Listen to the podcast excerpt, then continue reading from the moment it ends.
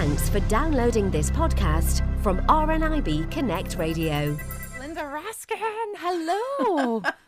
I'm vengeance woman. yes, you're back with a vengeance. Yes. How are you? I'm well, thank you. Yes. Well, you haven't been well. No, I haven't been well, but I'm well now. It was a virus thing and it attacked bones and things, but I don't like to talk about it. I prefer to say that I've been away promoting my new beauty products for those who have no hope at all. Oh, right, okay. Clay based, they're clay based. Right, and uh, travelling the world, Yes, obviously. Yes, new vid- videos, you know the usual thing.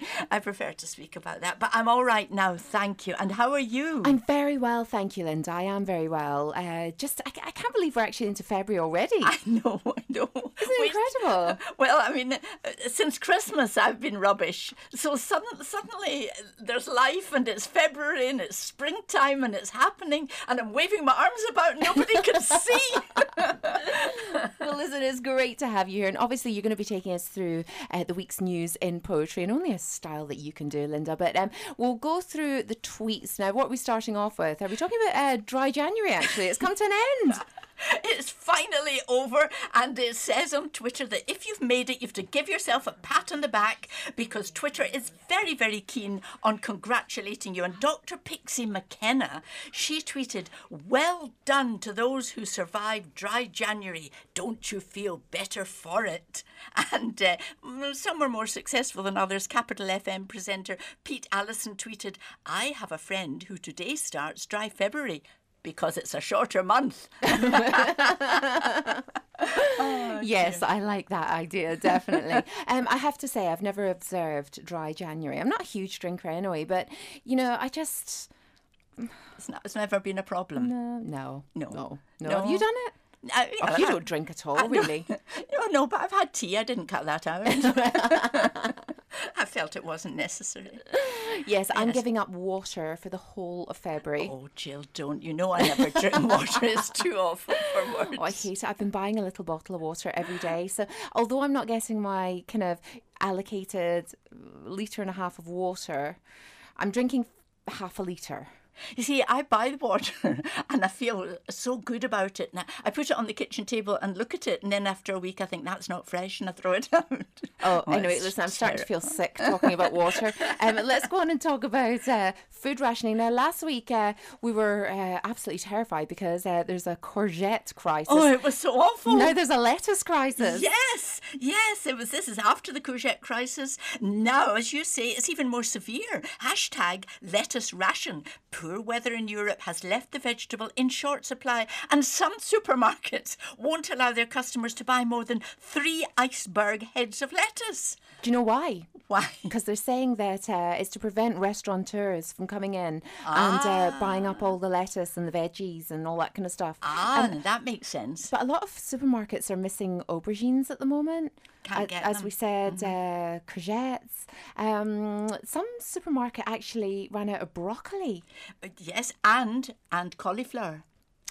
Which meant Mr. Michael went into a deep decline, couldn't cope. Really? Oh, does he Yes. like his cauliflower? Yes, not the way I cook it, he tells me, because it's mush. Mm-hmm. In my opinion, it's perfect. But anyway, he likes cauliflower. Well, there is good news in that apparently frozen vegetables aren't affected. That's but um, correct. a lot of people do, you know, want their fresh veg, and I like my fresh veg, I have to say. But you know, I think if it's the next best thing, then maybe for a wee while we should all be kind of doing a wee bit of the old frozen vegetable shopping just to kind of replenish the supermarket shelves. Yes, that's uh, the best way to do it. Yeah. Okay. What else do you have for us then?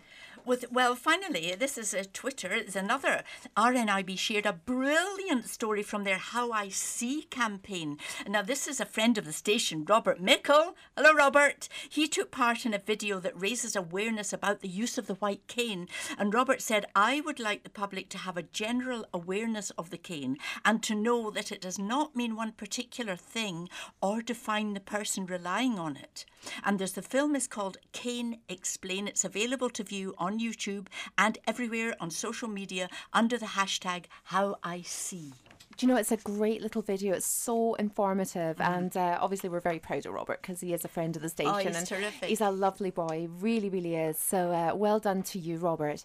Now let's move on to Facebook, and uh, on Facebook we're talking about a blind skater. Skateboarder. It's incredible. This is there's a video about this person called Marcelo Lusardi. He's a skateboarder who kept riding skateboarding even after he became blind. And the film tells the story of how he got back into skating after the trauma of the sight loss. And he now performs incredible tricks by visualizing the terrain that he's on in his mind. And Blind New World is a great US campaign which aims to demystify blindness and break down barriers of inclusion. Isn't that amazing? It is incredible. I remember seeing a, a thing years ago about a young boy using echolocation to go out on his bicycle, mm-hmm. and that was pretty incredible. But um, yeah, it's, it's, amazing. Yeah, it really, really is. Okay, our last Facebook post for today and social media roundup is uh, oh, it's about Maria. Yes, and it's to give a shout out to you, to Jill and Maria. It was a chat that you had about the way blind people interpret the tone of your voice, and people really loved it. And they identified with what was said. And Jack commented, This is like me and my mum. When I ask mum if she's okay, and she replies, I'm fine, or yes, in a harsh, annoyed, angry tone, then I can tell she's really not all right. So you see, your tone of voice really exemplifies your emotions even more so to a totally blind person like me, that's Jack.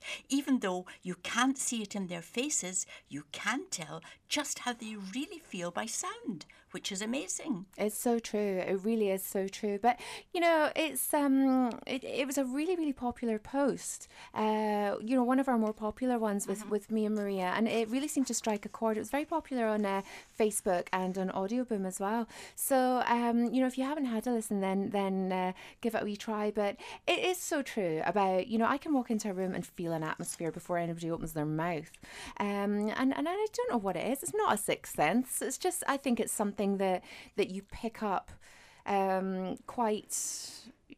Well, you do. I mean, even, even, but even sighted people, you suddenly you feel a sort of frisson, and you think, oh, this is uh, even it, it's not going well. But even if you're chatting and everything outwardly seems to be all right, you somehow you know this is not good. This this is not the way it actually sounds. You can feel it. Do you know what's actually worse?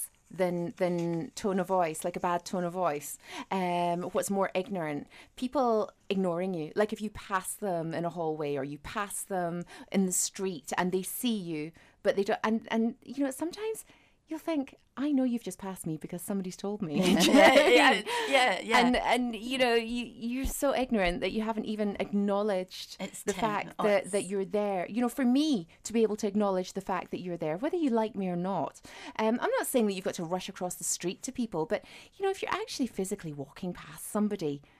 That's what I want. But it, it I would call it good manners. It's rude, and it costs nothing yeah. just to say hello Exactly. That's all. Hello, how are exactly. you? Listen, again, with sighted people, I know perfectly well. I'm up at the supermarket, and sometimes I see this person coming, and I know them, and I'm about to say hello, uh, and they've gone past, and I think, oh, now I know they saw me. What have I done wrong? And I feel horrible. I think, oh, they don't like me. Yep, yep. And oh, they probably don't. Oh well, problem. what can I do? Their ignorance. Yeah.